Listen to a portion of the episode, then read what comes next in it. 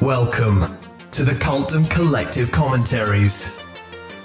Featuring Dave AC, The Sixth Doctor, and Randall Thor.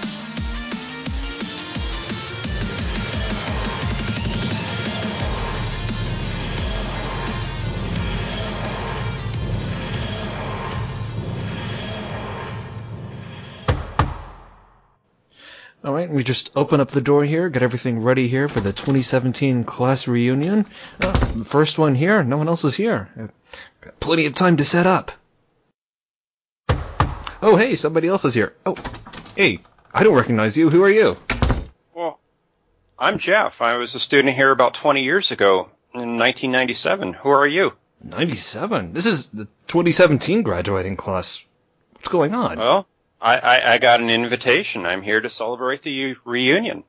Well, glad you could make it either way. Different Well, thank 20 you. years off. Hmm. Hmm. I wonder what's going on. Oh, somebody else is here. Let's see if this is somebody else for either of our reunions. Hey, who's this?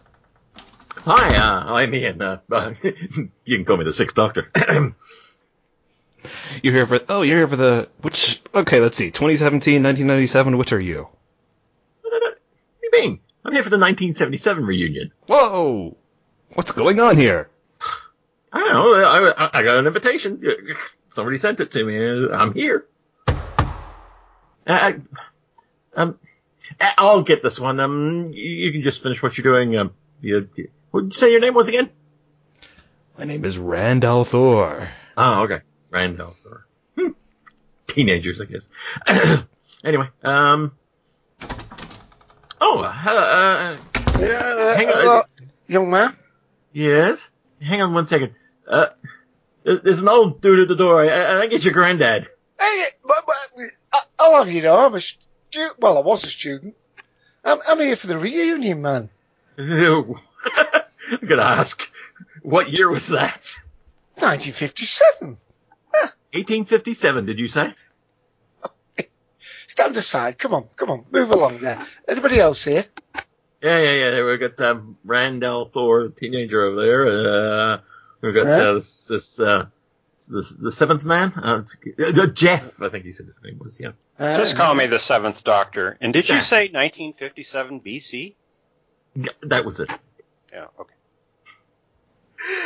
All right, folks. Very interesting introduction this week. oh, I think we'll get through this. Knock on wood. but anyway, yeah, the gang's all here. um, can somebody pin a sign on Dave so we don't lose him later? Wooden delivery. Oh dear. Hmm. I don't know. They're all coming out of the woodwork now. all right, ladies and gentlemen. Yes, we're gathered here today to, uh, not for a reunion. Well, it's a reunion of uh, Doctor Who fans, actually. And, uh, we're here to uh, talk all over the top of the latest episode of Doctor Who. It's called Knock Knock. Funny that. Hmm. A lot of knocks at the beginning and, yeah. Anyway. Um, so yeah. Uh, I think we're already here. We've, uh, we've all got our official BBC copy of episode four of season 10 of Doctor Who at the ready. Knock Knock. Gentlemen, are you ready? Indeed. I'm ready over here. I'm ready to go. All right. With everybody at home is ready with their official BBC copy of Knock Knock at the ready, I think we can begin. All right. I'm gonna count everybody in and we'll start. In five, four, three, two, one, play. Oh, there's another one at the door. Get up with your mic. Oh, sorry. It was the, the show. Ah.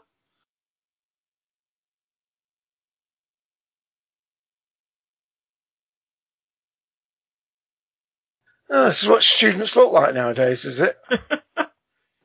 And the uh, music you're hearing in the background is actually uh, Weird People uh, by Little Mix. Which is unusual for us to hear a little bit of pop music in in Doctor Who. Happens very often, but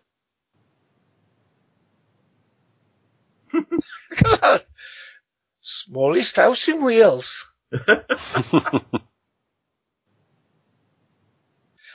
I've actually been in the smallest house in Wales, actually. I think it's in Conway in North Wales. Dave, you mind keeping it down? Oh, sorry, that was the video. I thought it was. And uh, playing the uh, realtor there is uh, Sam Benjamin, who has been in uh, Lucky Man. Well, sorry, Stan Lee's Lucky Man. Um, and also a show you were talking about earlier today, uh, Dave, Peaky Blinders. Ah? Yep. Excellent.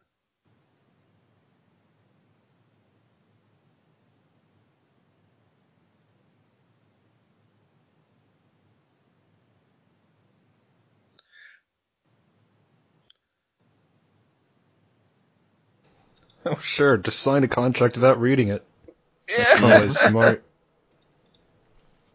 That's today's youth. Yeah. Yep. Yeah. Well, the sound from those thunderbolts are coming awfully fast.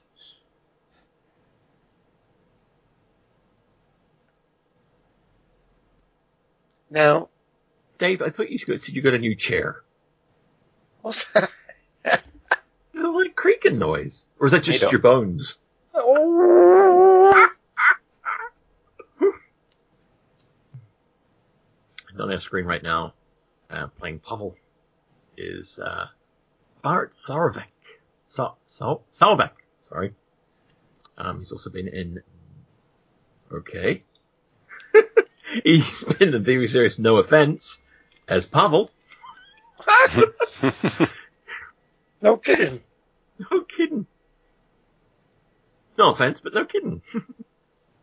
And not, uh, also the, the show New Blood as Adam. not in this one very long, is he? Well, he is. He just uh, gets um, he gets stuck in early. he, I mean, he's a very good actor. I mean, he's like just part of the woodwork. Oh. Oh.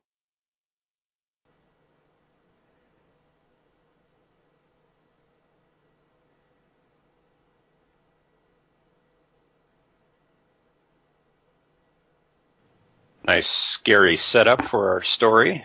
Yep. And it was uh, the Violin Sonata number one in G major. Yeah, Mozart, wasn't it? Very possibly.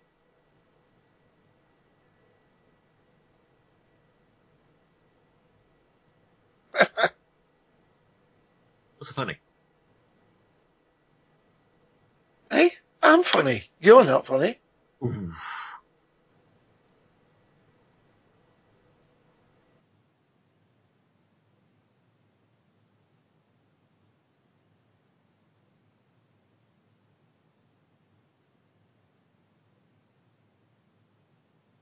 I think this is dead clever.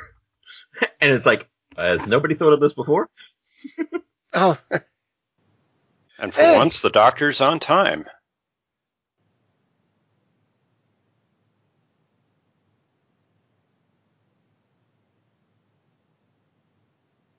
no hats. I mean, we're, we're, we're- I mean, it's kind of neat. I mean, it, it- I mean, we actually had a very short kind of intro this time. I mean, a lot was accomplished in a matter of a couple of minutes. Um, actually, speaking of that, uh, we're at four minutes and 45 seconds. Excellent. Quite clever, wasn't it? It was indeed. Well segued. Nice bear.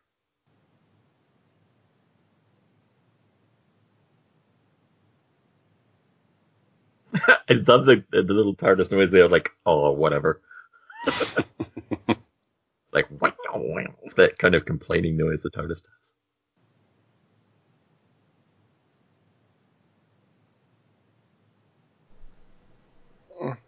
It took me to actually see um, that line. Um, I actually thought he said sleeps for tossers. I was like, that's not very nice. Sleeps with us. It's tortoises.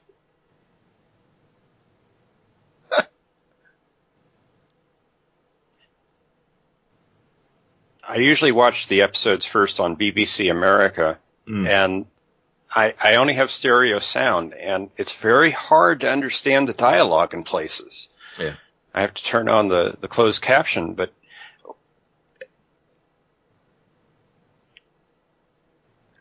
Speaking of stereo sound, though, there was a BBC over in the UK did a neat experiment with this episode where they, after the episode aired, they posted a binaural version of this episode, which was binaural is it's Bioral.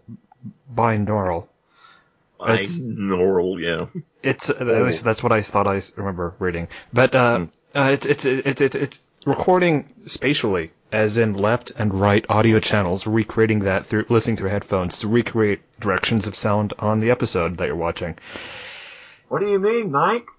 I don't know. Over here! What's over here? What's over there? Oh, where? I don't know. But it was it's a, it was an interesting experiment they did with this episode. Yeah, I'm so confused. I actually got to them to to um watch it. In that regard, I'm not going to say how, but I did, and it was alright. Granddad. Grandfather. that was clever. Yeah, like me, just old enough.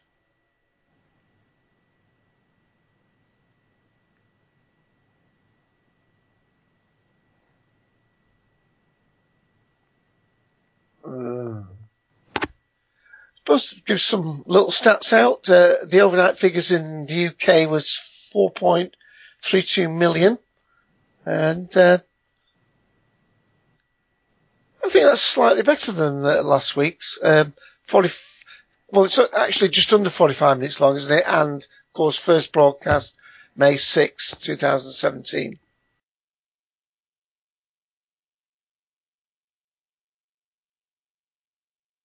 I can't believe this is the same house they used for Blink, but I know. Apparently is. it was. Amazing, isn't it? And also for the uh the 2012 Christmas special, The Snowmen. oh, Yeah, they Oh, actually had read that. they used the lounge um uh, for in it, a lounge of Latimer House.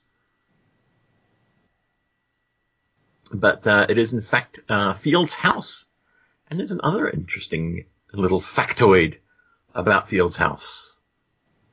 Uh, one of the cast members actually rented this last Christmas for him and his family to stay in.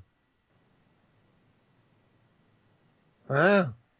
Because, And because that- it had already been used, you mean? Because he was a Doctor Who fan. No, Oh. David. Suchet had actually um, gone there with his family for Christmas and, and decided to rent this house.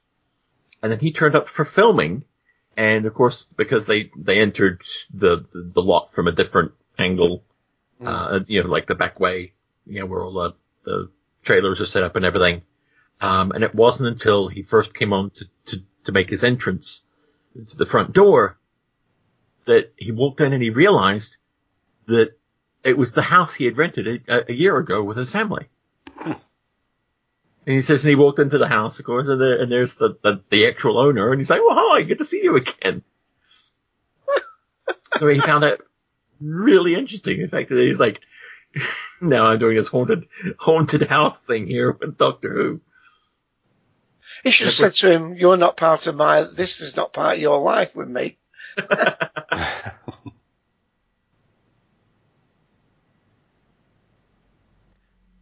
Jeff, I'm going to impose on you if I may.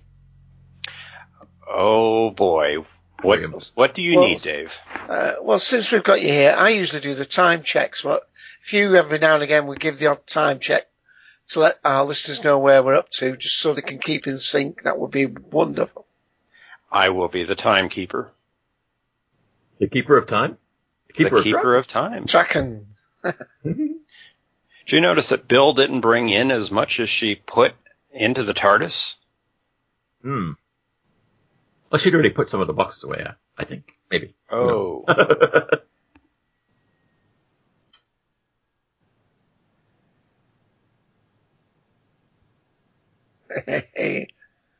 But uh, just out of interest uh, for, for people, you can actually look up Field House on the internet. Um, it is for rent. Um, and it, it's actually quite uh, quite interesting to have a look at the pictures that they've got up, so you can actually see how the uh, the house normally looks. Um, very very beautiful house actually, very beautiful. Those are not the same gates that Sally Sparrow climbed over, though, were they? I believe they are. Were they? Oh, right. There's an I love that. site called uh, movie map, moviemaps.org, Right. which I've been using um, for the series for locations. Um, and it actually it does a really good job, and it shows pictures of of, of the, the locations. You can actually see um, for this location what what's been used there. You know.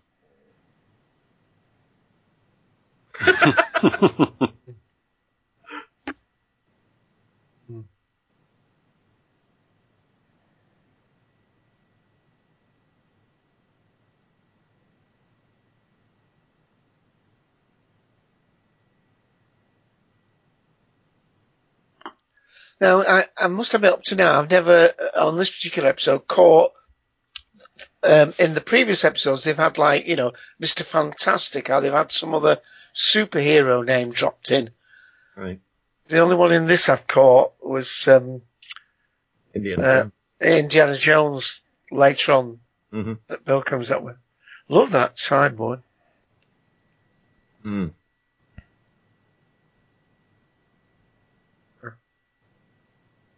Speaking of references, we get another reference to Ace in this story with Wicked. Mm.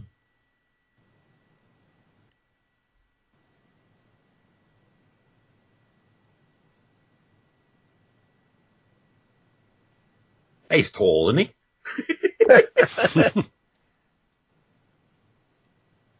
It was the other lad that I was slightly uh, disappointed with his performance. Ah, But uh, yeah, playing the tall Scottish lad uh, named Paul is uh, Ben Presley. And Ben Presley has been in uh, what we did on our holiday, Gallivant.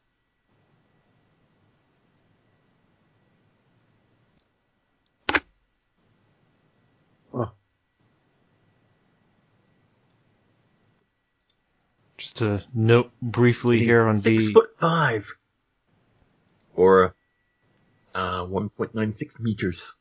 as Chris Burgess would say, he's short.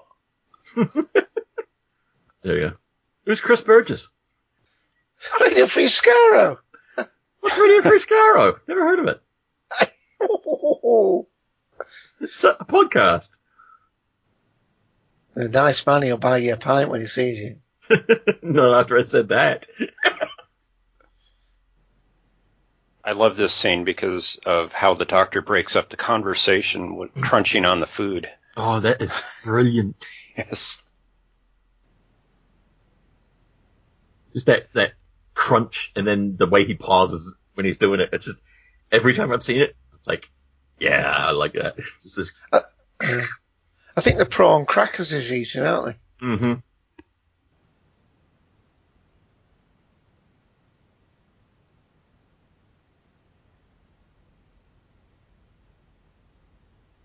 And that is Colin Ryan playing, interestingly enough, Harry. There was one detail that was with that, that character. There was a detail that was cut from the original script. Originally, that character is going to be named Harry Sullivan Jr. as a reference to a certain imbecile from the Fourth Doctor era. Harry Sullivan. But presumably a couple of generations, it wouldn't be just his, it'd be his, what, a grandson or Grandson, something. wouldn't yeah. Right. Which, I mean, it, it's, I mean, maybe it's, but I don't want to say anything ill of the boy, but you seem unimpressed with his performance, Dave, so maybe that reasons, or they just thought it was a little too much, or, but, you know, I thought it would have been kind of cool. Yeah, he's, uh, I don't know what it was. He was a, a bit of a Ron Weasley acting school, you know. And to anyone who is listening to this and hasn't seen the, the Fourth Doctor era, I was not insulting the character. Harry Sullivan. Just for people who haven't seen. Right. I was waiting for somebody to say at least you're an imbecile. That would have been fun. um, but yeah, yeah, back to Colin. Uh, Colin has been in, uh, Actually, you'll like this, Mike. Uh, Final Fantasy. Um, a, a voice in Final Fantasy back in 2015. Um, he's also been in the TV series uh, Leonardo and Hounded.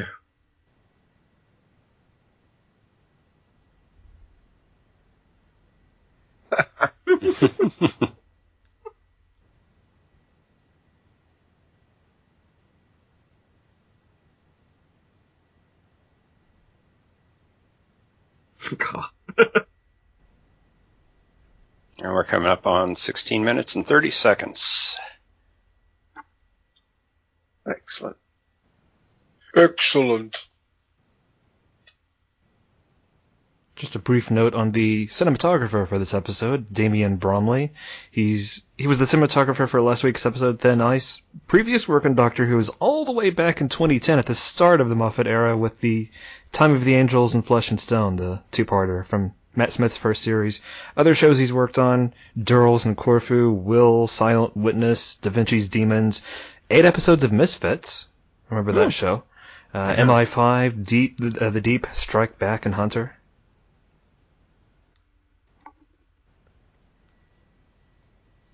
Uh, Little Mix makes another appearance in the show with their track Black Magic. Ah, no, that's the the one from Mummy on the Orient Express, is it? What's that? No, no, no. no. The, Now, Little Mix are a girl group formed in 2011 um, during uh, the uh, the eighth series of uh, X Factor in the UK. right, right. Um, yeah. So,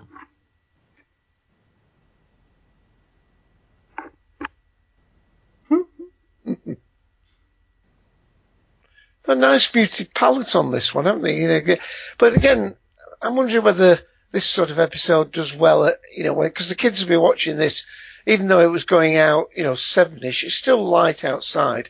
This is the sort of one you want to be watching in an October, coming up to uh, November, you know. right. Yeah, it's a good winter episode, isn't it? Yeah, You know, Halloween time. yeah.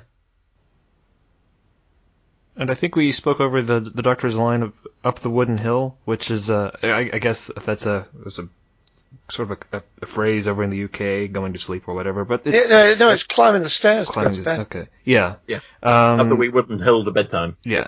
My mum used to say it. The reason I mention that is because this is it's a reference to the Seventh Doctor story, Ghostlight. Ah. Uh, yeah, Darth brought Ghostlight up, didn't he, in the live show? Yeah. Yeah, we were surprised. They almost fell over. No, you you were surprised because you were thinking about Ace in the uh, the dinner suits you wore. Shut up. She never. She looked. That was. She looked the best in that episode she ever did. Oh, Not, not she didn't look good, but But yeah. I know what you mean. now we're coming up to the sequence that really had the best of the 3D sound. You could listen to it. In fact, it was the preview clip that they posted on Ah. the website. Right. And I th- think you've had a taste of that, haven't you, Jeff? Yes, I have, and uh, uh, I guess I did hear the preview clip, and hearing over my headset, it really did sound like I was uh, in a 3D space with the sounds coming from different directions. It was quite impressive. This bit here, I believe. Mm. I mean, even so, I mean, even though it's not, um, the, the, the source that we're listening to right now, it's actually going around in my headphones Yeah. directions. So. Actually, I, we talked over one of my, my favorite bits in this episode, so when, uh, Paul's still trying to chat her up and, you know, and stuff, and she says, well, I'm not really interested, guys. And just his reaction was just hilarious. He's like, oh, there was a chance then. Great. Yeah, it wasn't down to me being I rubbish. believed it wasn't him. You know, like, oh, she's not into me. Like, oh, that's all right then. Yeah, because you would fancy this, fancy the shortest girl in the group, you know. Yeah. Actually, I think uh, I think Felicity here is the shortest girl, Right. played by uh, Alice Hewkin. Not much about her on the wiki page, I know that.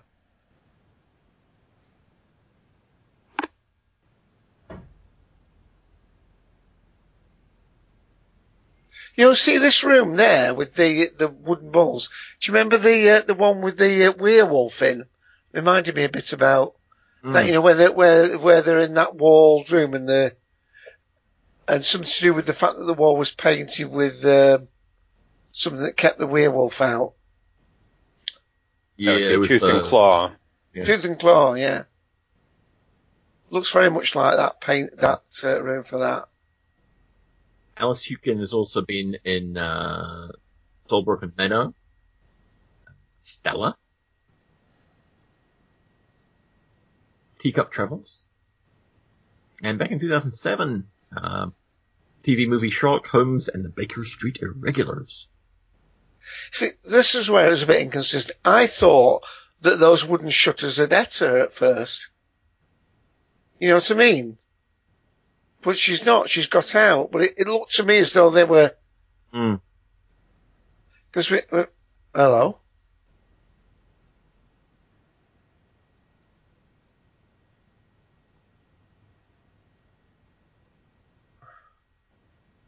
Uh, Is this acting of him? Yeah. I, I, I mean, in, in a way, I'm kind of glad he's not Harry Sullivan's. I'm glad they kind of dropped that. I mean, I don't know if there were any different kind of lines and working and stuff like that, but he's a bit wet to be uh, Harry Sullivan's offspring, isn't he?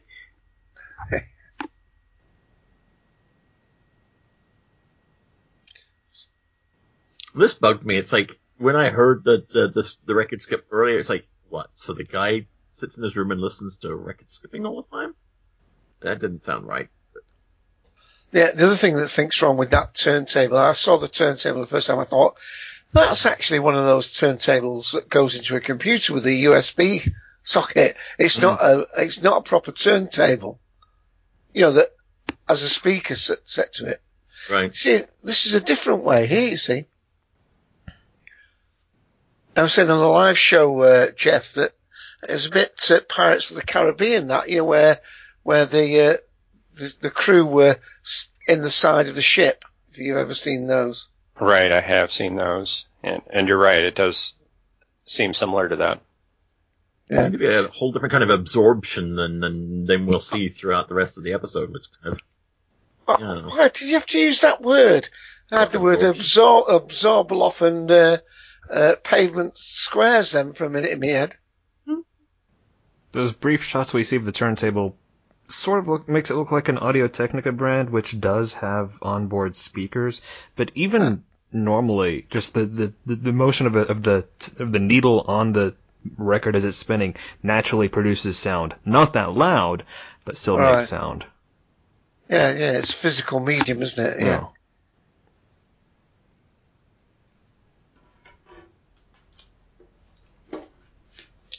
Uh, one of the things I forgot to say earlier on because I was just slightly out of sync with you guys was when we saw the tower that he said you can't go into. I'm thinking, Mhm. oh, that's his TARDIS. This is a Time Lord. I mean, I'm sure that was Mr. Ector. I think, um, people had discussed that way back when it was announced that he was going to be in the show and the only title they gave was Landlord. And so people were like, oh, he's a Time Lord. Yeah. And of course, the tuning fork's not that much dissimilar from a sonic screwdriver in disguise. Right. Oh, good. Although for uh, once, son- sonic happenings and the Doctor doesn't use it. Right, yeah. We are. Indiana Jones moment, yeah. And playing, uh, Shireen is Mandeep Dhillon, who has uh, also been in uh, Hospital People, Damned, Pride, um, and uh, yeah, uh, 24 Live Another Day, Wolf Flood. She looks familiar from something, and I can't figure out what it is. I swear I've seen her in something, but I'm not entirely sure. Live another day. Well, she got that right for this episode. Whitechapel. And we're coming up on the 26 minute mark now. Oh, that was a big one. Look at the size of that one, Doctor. Yes, it is a big one, isn't it, Jamie? Ocean Stanley's Lucky Well, Man. Oh, this is actually not the first time. I'm looking through what what what Dhillon's been in, and this is not, not this is the second time she's been in something with Peter Capaldi. She was in an episode of the Th- the Thick of It, uh, uh, series Yes. four. Ah.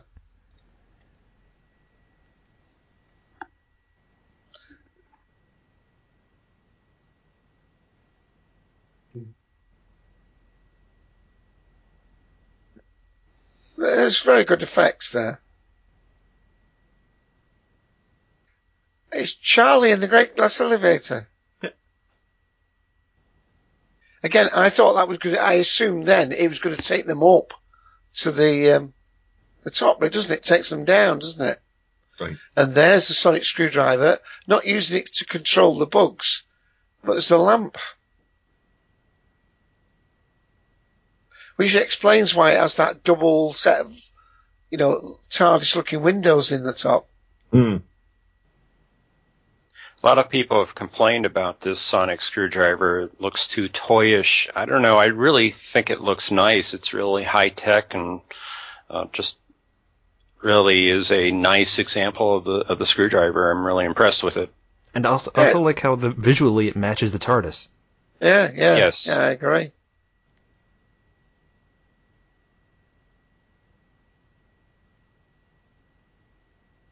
I think the other thing is in the last episode, the, the historic one, where Bill's trying to pass it to it falls on the floor and she's trying to kick it to him. It looks a little bit insubstantial, a little bit light.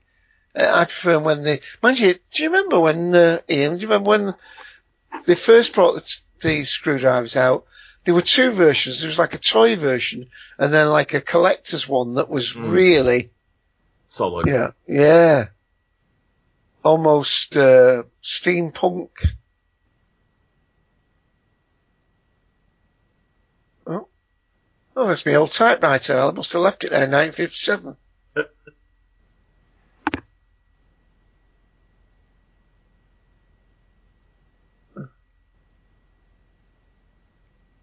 Uh,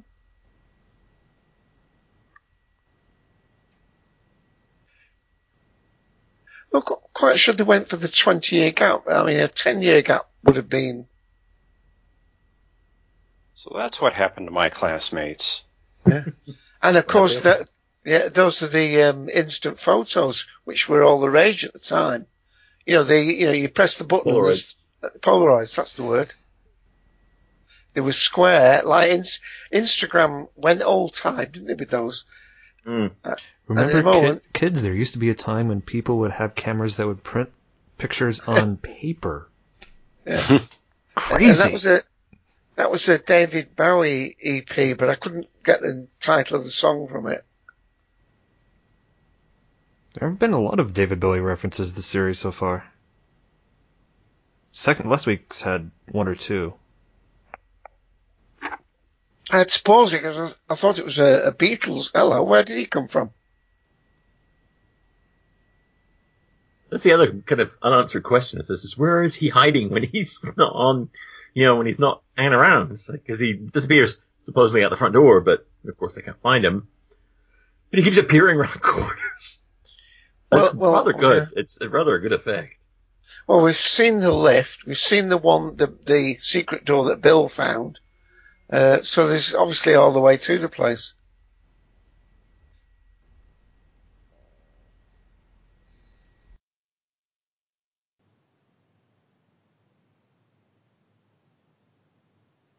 Yeah.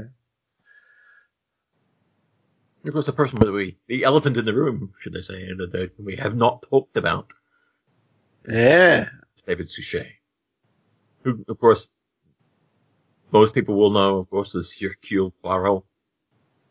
Um, I think I first became aware of him um, in the TV show Blot on the Landscape. but uh, to list all the good stuff he's been in would be very, very difficult. It's a very long list. Let see if I can pick any of my ones that I remember him from. I thought that eff- I thought that effect that uh, with his foot being caught in the step was very well done. Hmm. This is the uh, third time that uh, David and Peter Capaldi have actually shared the screen. Uh, of course, Peter Capaldi was in an episode of Poirot. And I'm trying to remember the name of the other. Uh, they, they, they did mention it on Doctor Who The Fan Show, uh, which is on YouTube. If you haven't caught that, they, every, um, every Saturday they do, um, an after show episode where they'll interview somebody from the show. Uh, this week was the writer and of course, uh, David Suchet. But, uh, David Suchet was, uh, talked about, of course, his, uh, holiday, Christmas holiday at this house and, uh, and how he actually said yes to doing this part before he even read the script. Because his, uh, for his, his, his answer, his command to his agent is always say yes to Doctor Who. Another reason to love David Suchet. Oh, somebody's about to go. Bye bye, Shireen. Now they do seem, and they say that that she seems to instantly regenerate the the girl. Hmm. New energy source. Hmm. Interesting that Bill was the last one of the six to remain. Yeah.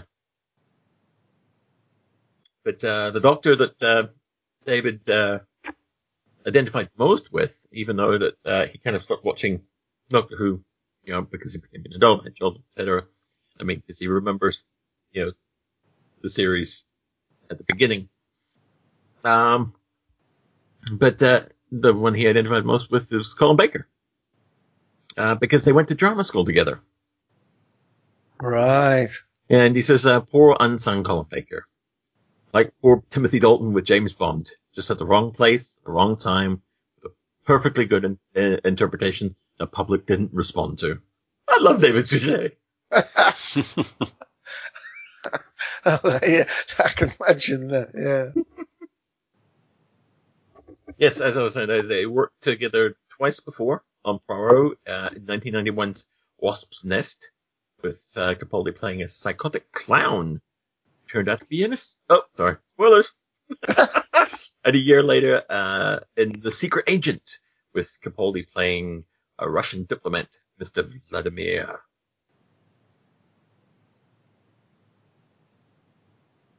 So they, they, uh, on set, well, on set they, uh, enjoyed kind of taking trips down memory lane and talking about, uh, their, the times acting together and had a lot of fun. It's always nice to know when, uh, uh, a guest actor has a lot of fun on the show. But anyway, back to the action. Indeed. As I said, talk a lot about David Suchet. No, he's well cast because the, the, the other thing is he he could equally have been a Time Lord, you know, because he's he's the sort of you know um, got that gravitas that you could imagine him playing a little bit like uh, from Utopia, you know. Mm. Uh, I think major kudos um, have to go to uh, uh, Millennium Effects for the prosthetics on on this uh, episode because she just looks phenomenal. Mm. And I'm assuming that, that hair and, and costumes have a, a lot to do with that look as well. Eddie Uh, Niebauer being the costume designer and Yeah, I had a, a quite a, a slight qualms about about the illness that this girl had because uh, I, I suppose you guys know and our listeners know there are people that that that change into trees. They they ha- they get these like warts on their hands, but Mm. they're vicious and and basically consume the hands and parts of the face. Um, and it, the only way they can is actually have surgery to knock it off. And, and they actually, presumably that was the origin of these tree nymphs and things. A little bit like, um, those people that have hair on the faces, dark, full face of hair, uh, mm. and the Wolfman stories. There must be, you know, medical things like that that have happened, but people can have that where where the hand goes, it looks like a stump of a tree. Right. But they never actually said what her her affliction was, and where I, I think the assumption too is that, that the wood part is a result of the the interaction with the with the dryads. I don't know. There are some there's some information missing from this episode, I think. But this is the most brilliant part of the episode: is the mm. change in the character of the landlord as as it is revealed that he is the child, and and the, the change that the that you know comes through the character is just is brilliant. Um, you know, one of the reasons, you know, sometimes they bring in a, a guest actor for, you know, uh, ratings, uh, just to, just to, you know, put them in an episode of Doctor Who. But this, this is some really, really good acting in this.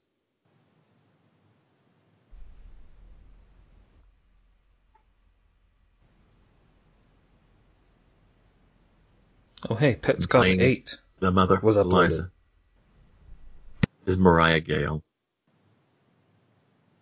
who's been in uh, Oliver Twist from 2007. Played Hamlet, uh, played Ophelia in Hamlet alongside uh, David Tennant, 2009. Has also been in Stan Lee's Lucky Man. Keeps coming up, I tell you. It's become the new casualty. Yeah, the illness is called uh, epidermoplasmia very verivuciformis, which hmm. is um, have another drink and say that. Tree tree man illness it's, is the common name for it. So it is something that people have had. Very nasty thing.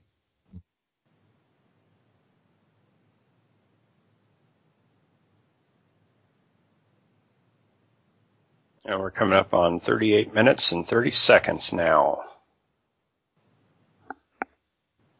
I think I'm synchronized. Like an info dump and then busk. Say, well, start busking. Uh, and, uh, I did forget to mention, uh, the, the young gentleman playing the young landlord. His name is Tate Hitchy Cooper.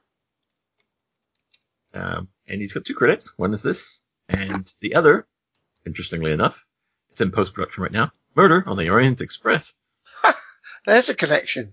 Yeah, actually, he's playing a young David Suchet, played Hercule Poirot.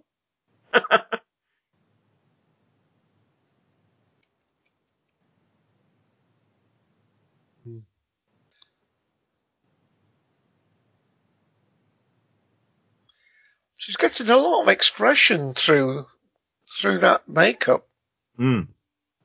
Um, actually, on the uh, fan show, I'm ruining the fan show for everybody because, but do go watch it. Um, David Suchet had uh, some very complimentary things to say uh, about Mariah Gale, saying that she, it, it was phenomenal to see that on set, and she never complained once. And he said, if that had been me under all of that, he says you would never have heard the end of it. He said she was just brilliant. You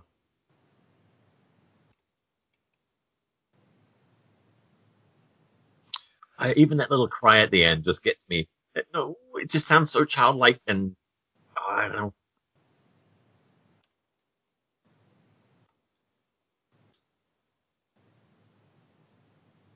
I wonder why they went with the name Liza. It's not not, I'm trying to think, is it Eliza Doolittle? Are they trying to, I'm trying to think of if there's a connection why they would pick that as the name.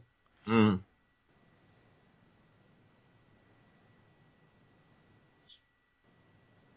Well, that actress uh, uh, is very good here. Uh, I've not really seen her in a lot that I've liked in the past, Right. but uh, she's certainly shown her acting metal here, or acting Mm. chops.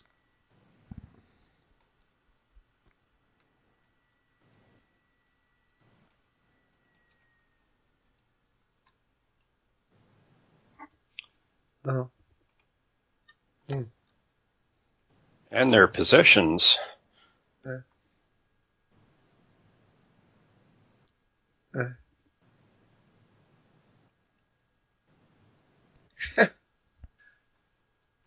And here we go. Uh, ah.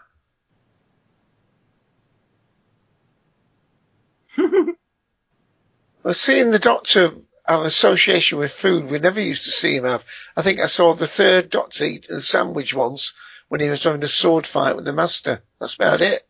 Right.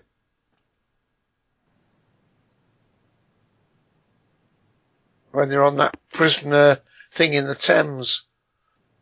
And he picks up a sandwich, tries to be nonchalant with it. Yeah. Yeah.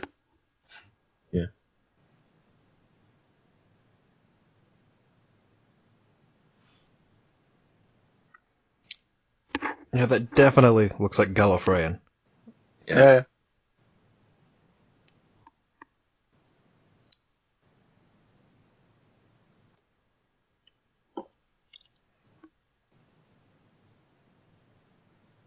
I have no idea what this music is. It's, it's Fleur de Lis, Fleur de Lis, Beethoven, At least. Piano Sonata. I know what it is, David. I was being funny. Oh, I thought Alright. you were, I thought you were giving, thought you were giving me a cue to, uh, speak up. Oh, what? Trying to make you sound so Did- smart? Do you need a cue, Dave? Why do we ask, uh, Jeff back on? I've forgotten now. Slipped my mind. No, uh, it's a funny thing. It's, I spent about 20 years getting a collection of CDs. I've got a great big, like, 250 classical CDs here. And now everybody streams the stuff. Oh, I know what you mean.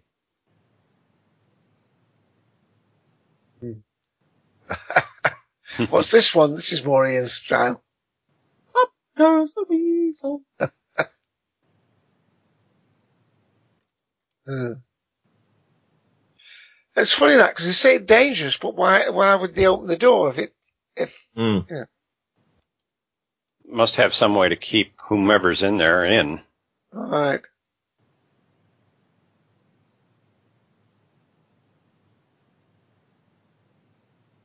Oh.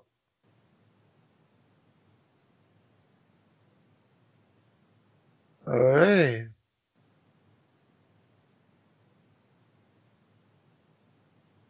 Oh, There we go. Ah, Oh, I just want to say, Pop Goes the Weasel, as I mentioned on uh, Cultdom earlier, uh, was previously sung by one of the giant spiders on uh, Metebelis 3. Metebelis, sorry. oh, don't get that wrong. During It's not- 1934's Planet of, Planet of the Spiders. You don't want the eleventh Doctor messing about with that. Metebelis, indeed. Wait. All right. Well, that's the episode. We've had it. They've had it. Uh, well, actually, no, they didn't have it. Have it. They all, they all survived. Everybody lives. Well, apart from the. eh, Anyway.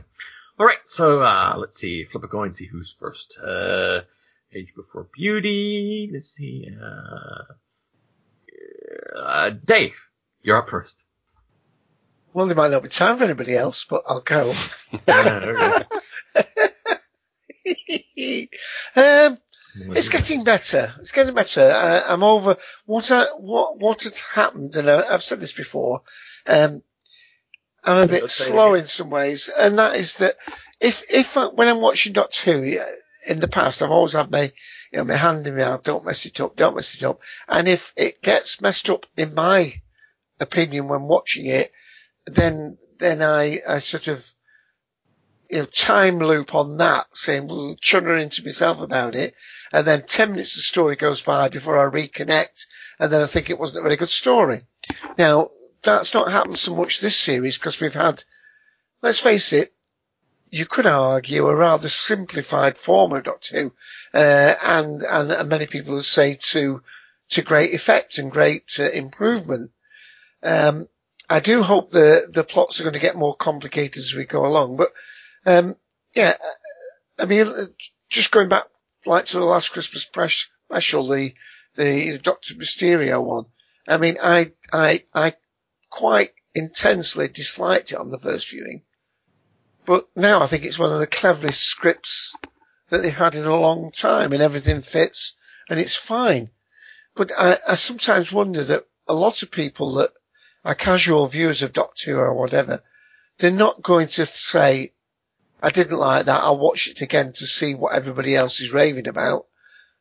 They're not going to watch it again. Now, this has obviously been set up as a series uh, that's going to be, you know, user friendly. It's going to be um, re retouching base, retouching stones, going back, uh, and and gradually, in a very effective way, it seems to me, to be uh, uh, informing Bill and informing maybe new viewers, uh, you know, what the the the the whole structure of the Doctor Who mechanism is.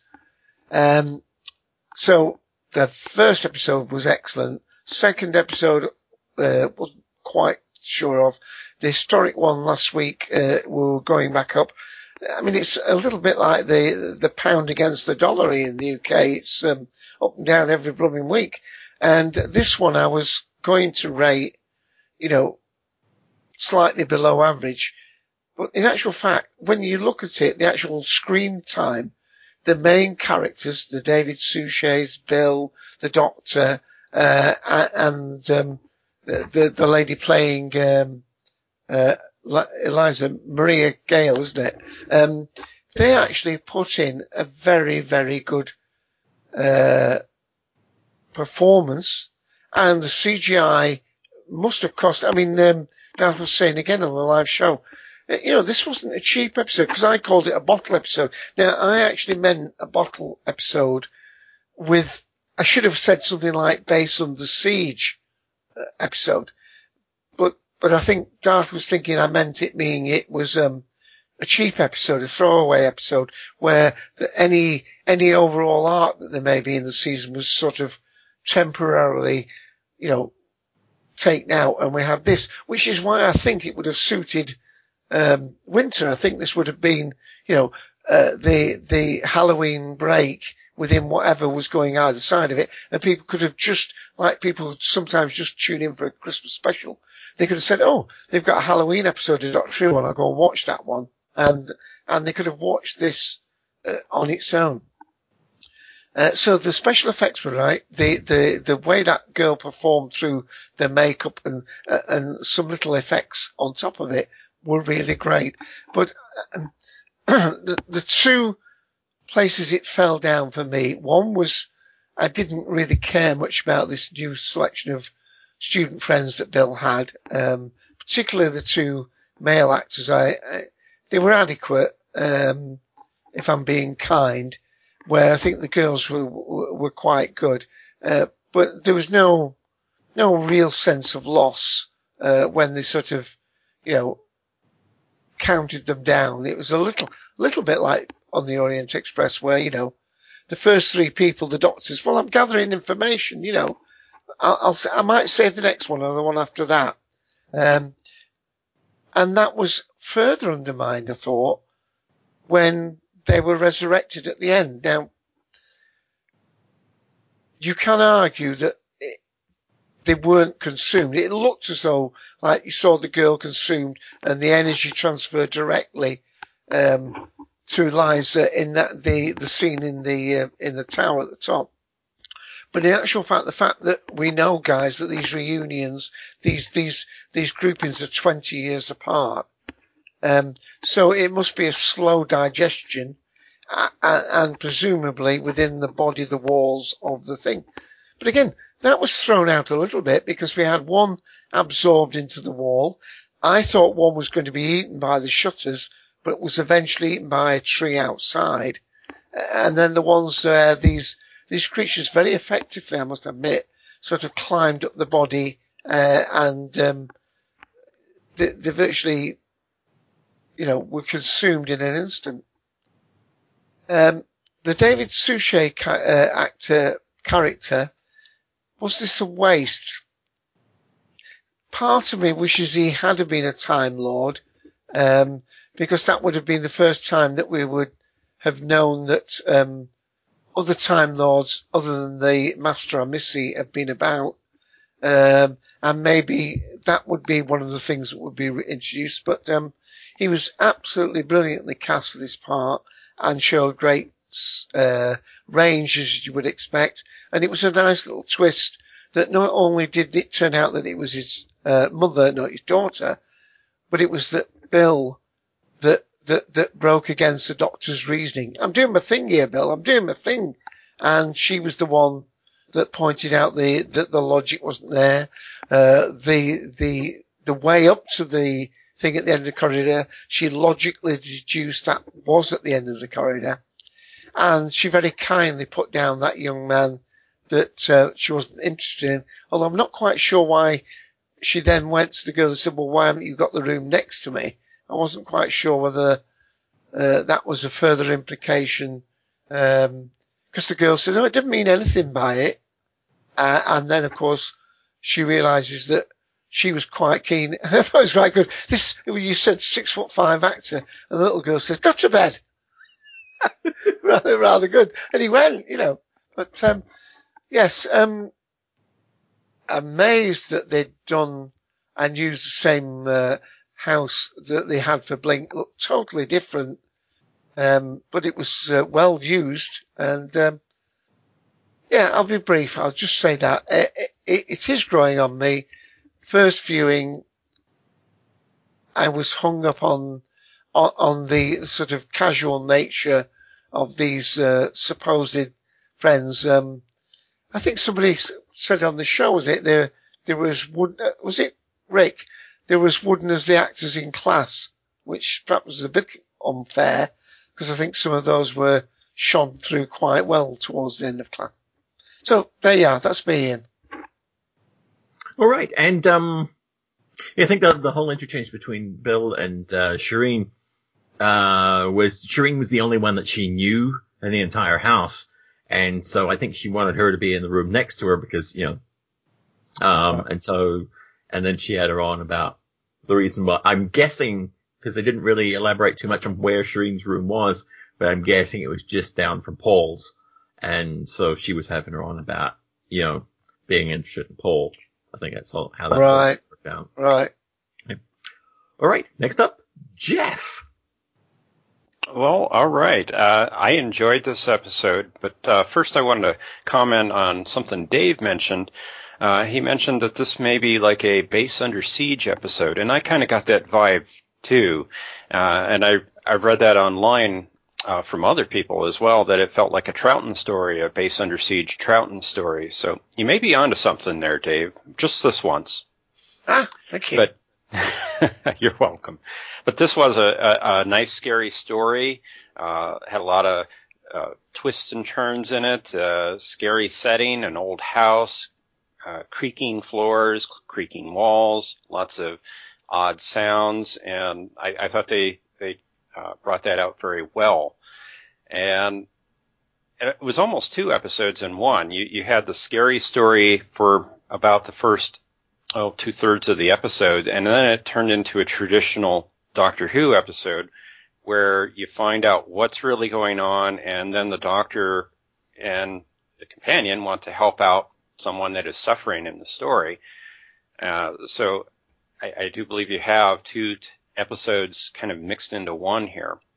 Uh, we had a nice callback to the Seventh Doctor era with Ghost Light. Uh, in that story, you also had an old house, creaking floors and staircases, odd things going on inside the house with aliens. You had a thunderstorm going on outside. Uh, so it felt very similar to that in uh, in an environmental way. And speaking of the thunderstorms, and this this uh, I noticed right away when I first saw the episode the first time. I've seen it now four times. Um, I, I noticed right away, and I mentioned this in the commentary. I don't know if you guys picked up on it, that the thunder from the storm was very fast. The sound was coming from the, the, the lightning very quickly. The thunder was happening at the same time that we saw the lightning. And there should have been a delay as that thunder, the sound was, was coming from the actual lightning. So that, that took me out slightly. It wasn't really realistic, but just a minor thing um, that I noticed right away. Uh, I like how Bill uh, tries to separate her life from the doctor. Um, he she rather asks him to help her move, and I, I, thought that was a clever scene right there at the beginning where she puts her her uh, things down on the floor, and the TARDIS appears around it and inside, and uh, it, that was very cleverly done. Uh, I almost wish though she would have maybe sat down on on her stuff and let the TARDIS appear around her. That would have been neat as well. Uh, maybe a little missed trick there. And uh, I really enjoyed the references uh, she was making, grandfather, granddad, and we, we keep getting the Susan vibe that uh, keeps coming up. We saw in the first episode the picture of Susan on the doctor's desk. Uh, it just makes you wonder where they may be going with that. Um, and so far, we this is the fourth episode of of the series. Uh, in all four episodes, we've had something inside of something else. In the first episode, we had the the puddle on the on the ground, and we the pilot was drawn inside of it. Uh, in the second episode, we had the Vardy that was um, making the the city at, at, the at the outpost. Um, and then the third episode, we had in the water, the, the, the, creature and the fish under the ice. And then in this episode, we had the little bugs in the wall and we had the people going inside the wall becoming part of the wall. So uh, we got a theme going on with all four of these episodes. And it'll be interesting to see if that theme continues. Um, and I, I think uh, another point in this episode, um, we have Bill again helping to come up with the answer, the ultimate answer to what's going on in the episode. Uh, here we have Bill coming up with uh, the idea that the landlord is too old to be um, the the father of, of the of the woman in the episode. And from that, the doctor takes that information and deduces that it. No, not old enough. He's not old enough to be the. Yeah, he's not old enough. Um, so um, he's really the son because this has been going on since the 1950s. So uh, nice deduction there uh, that the doctor had from Bill's piece of information that she noticed, and we've seen that in the prior episodes too. So that's a nice thing to see. Uh, it isn't just uh, one of the companions. Let's let's just take Amy, for example, and the beast below suddenly having the information and, and, know what's going on and tells the doctor what's going on. It's just a bit of information that Bill notices, and the doctor takes that information and runs with it. So I, I really like that part of that. Um, I love the, de- the devotion of the son in this episode. Um, to spend his whole life taking care of his mother, finding a way to keep her alive, uh, for what now 70 years, 60 years. Um, that's real devotion, real love, and and I just thought that was a great part of this episode. And speaking of that, uh, we have David uh, Suchet and Mariah Gale in this episode. They they acted brilliantly in this story, uh, and they they played off each other very well. They expressed their emotions uh, quite quite well, and uh, the acting was just brilliant from the two of them. So I, I was really happy to see that. And as you kind of mentioned already, Dave, sometimes we've had guest stars come in, well-known actors to Doctor Who, and they're kind of uh, not used very effectively in the story. I don't think that was the case here. I think both of them were used very well.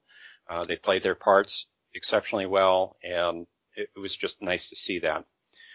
Um, although I'm going to counter your point on uh, the other uh, five guest stars that we saw in this, um, the, the, the young um, uh, not adolescent, but the young um, not kids. I, I, don't know what the word would be. Young adults that we saw at in the house living together. Um, Dave, you had a problem with the acting, especially with the two uh, males. I found their acting pretty adequate. I wouldn't say it was brilliant. It wasn't bad. It wasn't poor. It was just good enough, I thought. And uh, so, yeah, I, I enjoyed uh, that as well.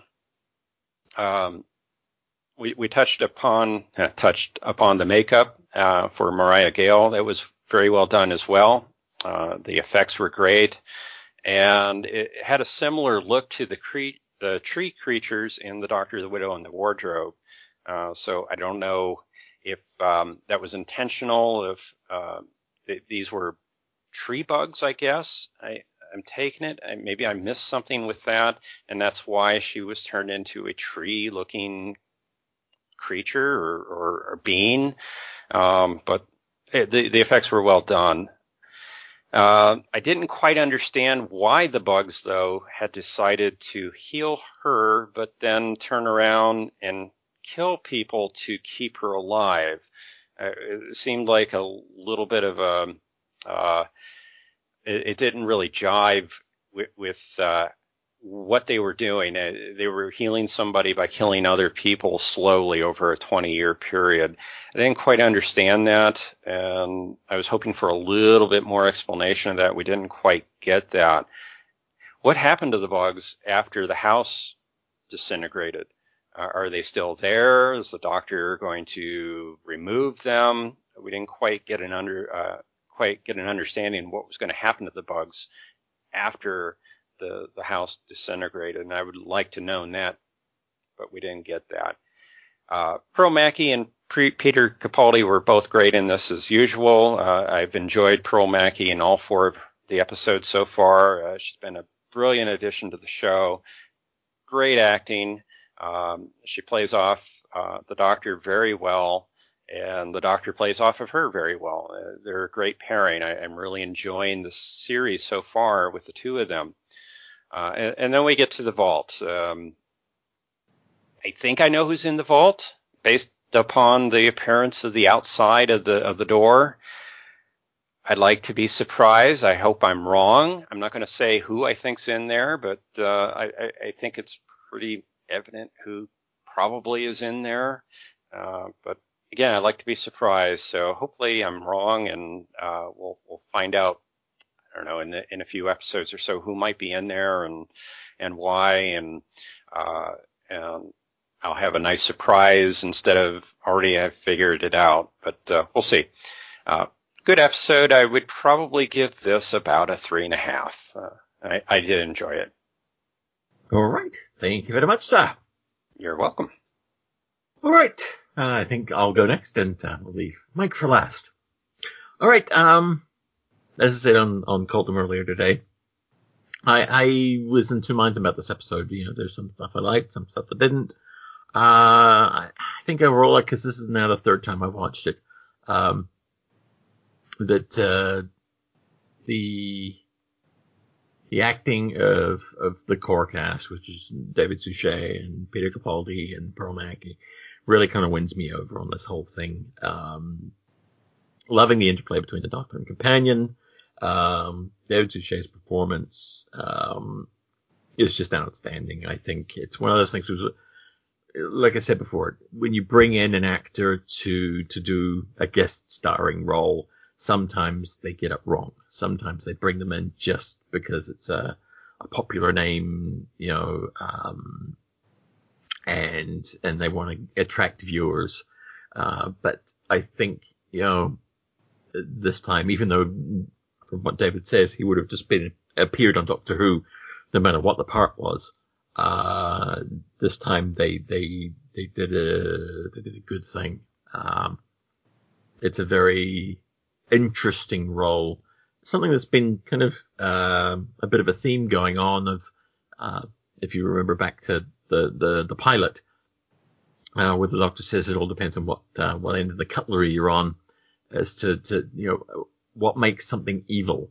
Um, and I think that we've had that throughout so far, as far as the bad guy goes, that, um, they're not necessarily evil. It's just you know uh, circumstances, uh, and the circumstances in this, of course, is you get a child that all they want to do is keep their parent alive, keep their mother alive, and um, will do anything for that to happen because you know a child at that age, um, what we're guessing he was what about ten, um, will go to any lengths, and you know uh, certain things aren't in play yet as far as you know your social development and and moral instincts, etc. And I just like the way that the story kind of played on on on that and and took him from that age, um, basically penned him up with his mother for you know um, the past seventy years and and just seeing him break down at the end and becoming that child again was just I think really great. Um, and I'm kind of bumping my uh, rating up. I think on this episode to a to a four. I think I gave it about a three or three and a half earlier today, but um, great location. Love the location. Um, the the other students involved, I didn't really um, gel with them that much. I, I didn't really feel any kind of like, oh no, I can't believe they, you know, this one died or that one died. Uh, it didn't really seem to bother me, um, which um, bothers me that it didn't bother me. Uh, you like to feel at least some kind of a connection, but I didn't really. And I, I think it's possible for it to happen in a, in a short episode that you, um, you kind of latch onto a, a particular character. Um, the only one I really kind of associated with uh, in any way was was Paul. I think he's his, his character stood out, uh, maybe because he, you know, there was more interaction with um, with Bill. You know, he was trying to hit on her, and it was kind of obvious. It was kind of cute. And then, of course, you know, when when she rejects him, and he finds out why, you know, his relief. It's kind of like, oh, thank goodness, you know, it's not me, it's it, it's you know, it's her. Um, you know, that was a, a, a nice little moment. Uh, I didn't really kind of get a vibe of a friendship between um, Bill and and Shireen. Um, but yeah, overall, it, it, it was it was a, a, nice episode. It's my least favorite so far of this season. Um, another thing that I forgot to bring up during the commentary was uh, another little uh, Easter egg uh, from the past in Doctor Who. Um, is we get the mention of a Voc robot um, when he's talking about uh, meeting Quincy Jones and playing guitar. Um, there happened to be he replaced a Voc robot who's out to, uh, what does he say, a neon Voc robot, something like that. And of course, the Voc robot refers to, uh, for, to robots of death. and they were, they were Voc robots. So yeah, um, yeah, uh, not my favorite episode of the, the season, but, uh, you know, good in, in certain respects. And sometimes that's what you need is good in certain respects. You know, a good use of a, of a guest actor, um, nice location, and, uh, okay story, you know. All right, I'm going to turn it over to Mike uh, Randolph for the um, the final opinion. Sir, it's over to you. Saving the best for last. There you go. Least favorite episode of the series so far. This episode was the series was going so was going so well, and then this episode there's I don't I I can't pinpoint it. It's just something about it that just I don't know doesn't work for me. It, it was an interesting premise, it just felt a bit rushed, as my review here will probably be, because I'm just sort of scatterbrained over what's going on with this episode. The lice, or the dryads, or whatever, um, there's just so much about them that wasn't explained. As Jeff was pointing out, why did they heal her, uh, the, the, the the mother, or and every why was that connection made? That kind of was implied, but never really gone into, explained. It was just sort of there. Uh, uh, there, there are other peripheral things with this episode, like apparently this is a house where people go missing. Why was it never investigated? You would think the police would investigate that at some point. This is just uh, okay, willing suspension of disbelief. Um, what else was there? The uh, the the housemates, the the roommates mo- they're mostly just forgettable peripheral characters. They were introduced so quickly, just how quickly they were all introduced at the start of the episode. Oh, hey, here are all of our names. A, B, C, D, whatever, whatever the names were. And it was went on from there. A rush there. And a lot of them, uh, just forgettable characters, really. Um, it was a that was a dark ending to the to the resolution to, to the story though with the uh, the suicide murder thing happening. That was a dark end to a Doctor Who story, and it could have been even darker if the if it hadn't brought if the, the the Dryads hadn't brought everyone back, which in my mind kind of kind of lessened things and introduced its own problems because I thought the way they worked, from what I understood, was they it deconstructed people and absorbed their energy into the into the into the mother. But if that's the case, how were they reconstructed? How were they brought back? And if so, how far back are these people being brought back? Is it just this group of characters, or other have the others been so far gone for so long that they weren't brought back? Who knows? It's just things that weren't explained. Things were just that were just left there. Um, the the imagery in this episode, the the the this the setting, the the, the and that that the, just the, the cinematography in the in the house that worked well. That worked well. That was a nice. It was a nice setting for a story. As we mentioned, it reminded me of uh, Ghostlight from the from the Seventh Doctor era, which is a story that I I'm I feel like I'm in the minority, but I actually like that story. It was a good Doctor Who story. Uh, three episodes it was. Uh, anyway, that's that's a whole discussion there. Um, not not in the minority in this group. Yeah, I actually enjoyed Ghostlight. That's that's my opinion. This one, so did I. There's just so much that didn't gel together. I, I liked Pearl Mackie's acting in this episode. Peter Capaldi, of course, but David Suchet uh, was great as his character. Uh, just they could have done more with that character. I think. Um, just it was just the, the, the 44 minutes that this episode ran. It was just all rushed together. All it was too. This could have worked better as a two-parter. Maybe they would have had more time to it to explain things and to make characters more memorable uh, instead of what it, what it is. And then we have the uh, the the tying together of the whole story. Well, continuing on the story arc of who's in the vault and at this point, I think I have a pretty good guess as to who or what is in the vault, and I'm not going to say my guess because it's it's not based on anything that I've read. I, am avoiding any spoilers, but I, in case my guess turns out to be right, I don't want to spoil, seem like a spoiler, so I'm not, I'm not going to say. But if my guess is is who I think it is, it's going to ruin my view of the series even more. I'm going to be, I'm going to be going back to my whole, uh, Moffat's just ruined another series again. Um, this episode, weakest of the series so far, but uh, we're we're only four episodes in. We're we've got what eight more to go, so we'll see where where the show goes from here. Alrighty, thank you very much, sir. Yes, we shall see. Uh, one theory, just um, uh, to answer you on that, uh, Mike, about the the the who gets brought back, etc. Um, think it was guest six on the show today um, posited that uh, it takes 20 years for them to absorb um, the people that they take. And so since it had only been a short amount of time, they hadn't been properly absorbed, so they were able to be brought back. You see, you say that, but there was that there was that shot where where she was glowing as if she yeah, was absorbing. Right. So yeah, yeah it, was, it looked instantaneously at that point. Right.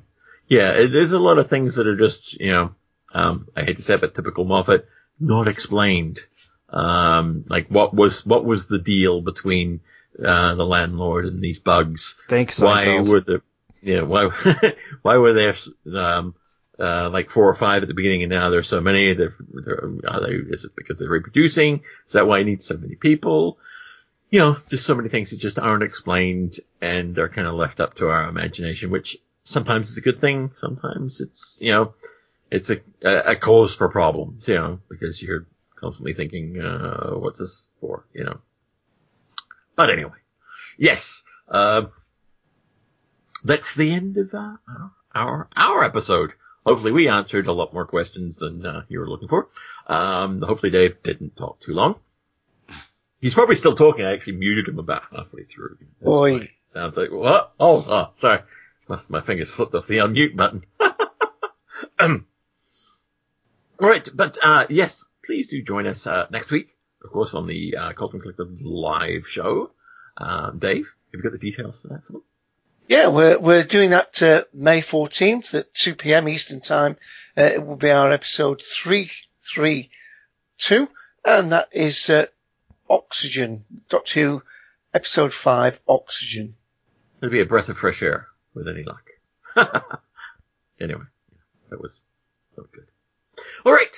Nothing left to say than uh, our goodbyes. So, it is goodbye from Mr. Randall Thor. It's goodbye from Jeff, the seventh Doctor. And it's goodbye from Mr. Dave A.C. Let's go by from Ian, the Sixth Doctor. Goodbye, everybody.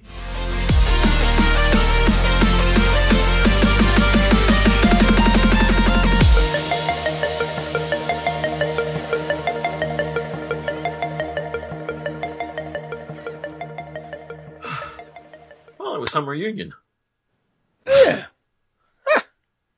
Who's that old geezer again? Dave. Oi, ah. Oh,